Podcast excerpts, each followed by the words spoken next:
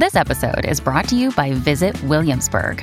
In Williamsburg, Virginia, there's never too much of a good thing. Whether you're a foodie, a golfer, a history buff, a shopaholic, an outdoor enthusiast, or a thrill seeker, you'll find what you came for here and more. So ask yourself, what is it you want? Discover Williamsburg and plan your trip at visitwilliamsburg.com. When you need mealtime inspiration, it's worth shopping Kroger, where you'll find over 30,000 mouthwatering choices that excite your inner foodie. And no matter what tasty choice you make, you'll enjoy our everyday low prices, plus extra ways to save, like digital coupons worth over $600 each week. You can also save up to $1 off per gallon at the pump with fuel points. More savings and more inspiring flavors make shopping Kroger worth it every time. Kroger, fresh for everyone. Fuel restrictions apply.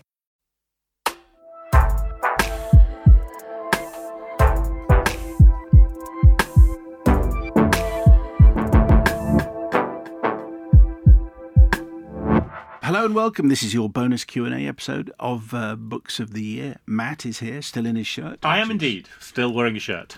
Normally he's not. He's he's not usually this smart, Victoria. I think he's. The, I think he's Is dressed he normally up. in a little, I don't know, Well, no. string vest? normally, normally I'd be wearing my ACDC top. So the next time we get you on, I oh. promise I will. Oh. What, be you're, it's in the my AC wash? Yes, Is it in the wash? yes. I'm glad, I'm for my sake. She's dressed up for you. That's what I think. It's actually a rather cool shirt. Anyway, the, okay, enough praise. Yeah, for no, that. no, very, very happy with that. Question number question number one, Victoria. What is the last book that you really, really enjoyed reading? Gosh. Not just a kind of yeah, it was pretty good. No, the last book I really enjoyed was actually the last book, and it's by Claire Keegan. And it's actually the first novel of hers that I've read. And she's written several that have won many prizes, but I'd sort of resisted her for some reason. But there on the counter by the till um, is a tiny, beautiful little hardback uh, called So Late in the Day by Claire Keegan. And I picked this little thing up because I couldn't. Res- I mean, I do actually rather like small books because I know I can sit down in one sitting. This is over a cup of coffee, and read it from cover to cover. And I really felt like doing that last week. So late in the day is a perfect. It's it's a novelette. It's a. It's not even. It's almost shorter than a lot of short stories. That's like an essay, really. But it is hmm. beautiful. It's just an exquisite, memorable, um, faultless little book. And I think everyone who reads it will never forget it. And it's um, quite melancholy. You know, actually, I'll tell you why I read it was because I just read a very, very big book, uh, which was Lessons by Ian McEwan, which was the complete opposite in a sense because of its length. Great big, I mean, even longer than my latest so the novel. Claire Keegan would go very well as a as a double purchase with yours. Yes, it, it would absolutely. If, if you want to have something buy the till in little, yes, I would definitely. but I'd read Lessons by Ian McEwan, which I absolutely loved, and after a good book by Ian McEwan, I usually struggle for a week or two to read anything because I don't want to clear my mind at all from from this work that I've just finished. So the Claire Keegan was an ideal pick pick me up. When, when you're um, writing a book, uh, Victoria, how many books would you tend to get out of the library when you're doing your research? Goodness, um, phew, probably hundred. A hundred. Yes. For one book, you will get a hundred Yes. books of. Yeah, I mean not all at once, but I go to the London Library, so I I sit there and read them. I don't take them out, um, and the London Library is a is a treasure trove. Wow. uh, and one book leads to another that leads to another and when you're reading non-fiction um, and you look in the bibliography at the back then you're always taken on a journey like it's like a tree you know you start with the trunk and then you branch and then each branch branches out that branches out so um, the beauty of, of sitting there in the London Library is that you can just have a pile on your desk and you don't have to lug them home. You can just go in there day after day. Um, and some of them you might find actually they don't contain anything. You're you're dipping in. So I'm not reading a hundred books cover to cover. Some of them yes, some of them no. And then if I really believe in their sort of great value as a sort of um, spine of this book that I'm writing, then I will buy them. So I do buy a lot of books as well, and um, each book that I've written has a whole kind of collection in my own library that I feel, you know, I want to keep for myself and, and reread. Um, so that's a very exciting part of writing a book for me is, is the research bit that takes usually two years. Wow. Um, and um, is hugely enjoyable. I'm never in a massive hurry to start writing until I really feel that I know my subject. Um, and my kids used to say, "Mum, are you are you writing a? Are you actually doing a PhD, or are you writing another novel?" um, and that was actually particularly true of the Return, which was my book about the Spanish Civil War, because that has literally thousands of books written on and around the subject. Um, but latterly, usually about a hundred, I will definitely dip in. It might be that you've already answered um, this question, but apart from Greece, Hmm. do you have a favourite place to write about? Oh gosh, not well. I can't write about the UK. The figurine actually Why does can't you write about the UK? because I don't think I'm very good at writing British characters, and even in this latest novel, which has quite a lot set um, in Britain, um, you know, I've written about a Scottish. The dad is Scottish, but the mum is Greek, um, and then there's sort of the odd villain uh, who's English, but I think they. I'm worried about them being stereotypes, which is an odd thing to say, but I find the people quite difficult to write about unless they're Greek, So- which is why I tend to stick in in Greece now. I mean, I did write about Spain, um, but from now onwards, I don't think I'll be moving elsewhere unless I have a blinding flash of inspiration um, on my way to St Pancras today. Can you can you? Re- I mean, you've talked about reading uh, in the in the British Library, but can you read anywhere? Uh, is Sorry, there- in, in the London in the library. London Library, yeah. right? Okay, so can, can you read anywhere? uh, Perhaps a reading for pleasure rather than rather than for research. Can you read anywhere? Do you have a favourite place where you go to read? Yes, I do. Actually, my favourite place is usually curled up in bed. I mean, I do like to read in bed because it's a sort of sanctuary. And late in the evening when when the phone isn't well not that the phone does ring anymore does mm. it? That's something of the past. People ask you by text when can i call you? So you know the the evenings and and bedtime has become you know a quiet I read three pages and fall asleep. oh, do you? Perhaps yeah, you should go to bed earlier before you're tired I think I'd still. I think I'd still. If you hadn't become a writer, Hmm. what profession might you be doing now? Gosh, what would I be doing? My fantasy job was always being a tennis player, but I think even that I would have given up by now, wouldn't I? Um, You could have been a wow on the seniors tour. yeah. that's true. On the senior, the veterans even begin at No 40. So on the, the creaky old pensioners tour. Um, what would I be doing? I think I would be, maybe I'd be a language teacher. I think I'd have given up working if I wasn't writing, to be honest. And I think I'd be learning languages because that f- is my great passion, is learning languages. And apparently, it really does um, keep away, you know, all sorts of things that happen to your mind as you get older. So I'd be doing something with languages, uh, but I don't think it would involve working as such. I think I'd like to be really enjoying not, you know, having the pressure of of work anymore. I You'd am have six. headphones on with a Duolingo course, speaking out loud, and everyone goes, "What's that?" I know it's very annoying, Greek. isn't it?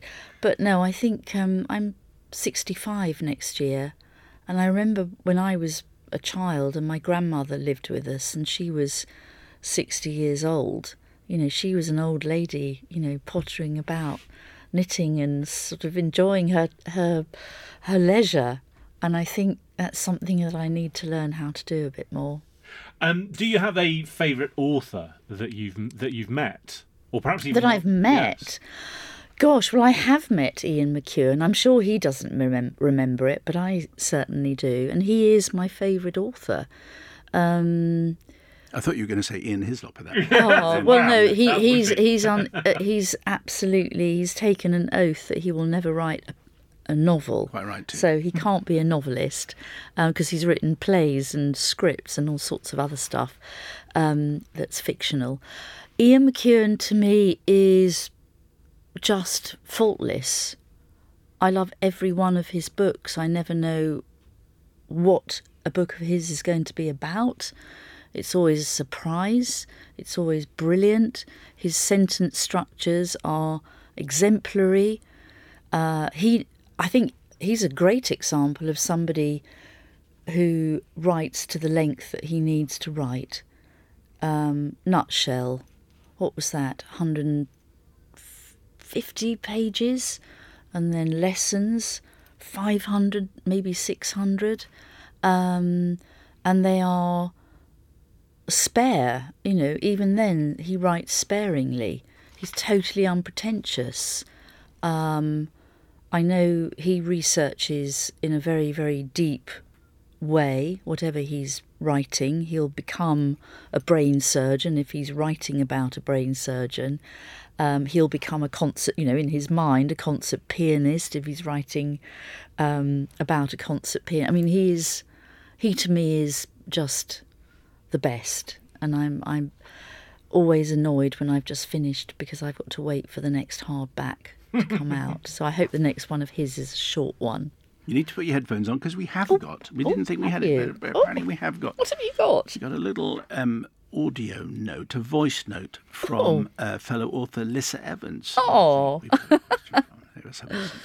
Hello, Simon. Hello, Matt. And hello, Victoria. It's Lissa Evans here, your pal from the library. And as you know, I love your books, and I have a question for you. Which Greek island would you set a murder mystery on? I would. I'd push someone into the volcano in Santorini. That would be fun. Yeah, because it could, you know, any time there could be another earthquake, you know, a sort of gap could open up. I think I would set a murder mystery on an idyllic holiday island, um, namely on Skiathos, which is where the first Mamma Mia uh, film was set, which is everybody's idea Yes. of the perfect. And of course, now we associate it with, you know, all those jolly ABBA songs. And there's nothing I like to do more than take somebody's kind of idyllic place and say, actually, Spoil it. something really nasty has happened here. Um, so that's probably, I think I would put that on Skiathos. Um, finally, from me, do you do you always finish a book? Do you always decide, no, I've I've got this far, I'm going to carry on all the time. You mean way through"? writing or reading? No, no, no, as in reading. as in reading reading a book. Um, absolutely not. Good for you. Absolutely not. Um, I'm ruthless. I have a 50 page. Well, actually, sometimes depends on the length of the book. Uh-huh. If it's a very short book, um, let's say 150 pages, I will probably read 50 pages, and even then. And I've just done that. And in fact, I was so angry about this book that I bought in hardback um, that it went into the bag for Oxfam. Um, What book was that? Funny enough, it was called Greek Lessons Oh, okay. um, by an author who's internationally acclaimed. It was translated. Uh, she wrote a book called The Vegetarian, which I did enjoy. So I thought, oh, I, I will actually buy her in hardback, buy another. And it was just depressing beyond belief. Um, no, I'm ruthless. Life is too short. If So if, I'm you, if you'd bought the Claire Keegan book and didn't like that, you give it up after a paragraph. I just knew from the back cover that I would love it. So no, I think there are limits, but no, and I I say that to everybody who asks me that question. Life is ch- too short. For every book that you are reading now, you're not reading another book, and there's a huge queue of books, isn't there? Always waiting to be read. So no, if you're not enjoying it, I'd say the same about books that I write. If a reader actually have offered this, if I've ever seen somebody picking up a book of mine in a bookshop, which is weird but does happen, I'll say, I hope you enjoy it. If you don't, I'll give you your money back. Wow. and I mean it. You know, I, I hate the idea that somebody wastes money on a book and um, doesn't get to the end of it. Finally, having appeared on the Greek version of Strictly, Mm-hmm. what's your favourite dance style? Very much Latin. Are you watching Strictly, by the way? I am indeed. I'm not. Are you not? No, I, I suspect Well- isn't. Nope. I I admire them. I know what they're going through, and I actually had the huge pleasure um, last week because I went to a recording of Have I Got News, and Bill Bailey Oh, um, was in the chair, and I was so I just went up and gave him an enormous hug because he because won. he won Yeah. and he he was phenomenal. I mean, I, I lasted for ten weeks, so I did That's pretty long time, well. But Latin to me is what dancing is all about. It's about salsa, it's about rumba, it's about the freedom of the body, and I really just detest ballroom, um, waltzing. I will not waltz for Matilda. I I hated it. Did your But- children who don't want you to write love scenes, did they complain about your Latin dancing? No, they they were. It's the only time I've ever had any real praise from my children. You know, they're not impressed by me in No. any other way, but being turned 360 degrees in a salsa and um, flashing my pants, admittedly, My word. to the Greek audience, they they thought that was absolutely cool. Victoria Hislop, thank you very much indeed uh, for joining us. The figurine is published by Headline and is out now. Remember, if you want to get in touch with us, you can email booksoftheyear at yahoo.com or go via our socials. Be back next week with international bestseller Terry Hayes, whose book is even bigger Yeah. uh, than Victoria's. Huge. hope, you, hope you can join us then. Thank you for listening.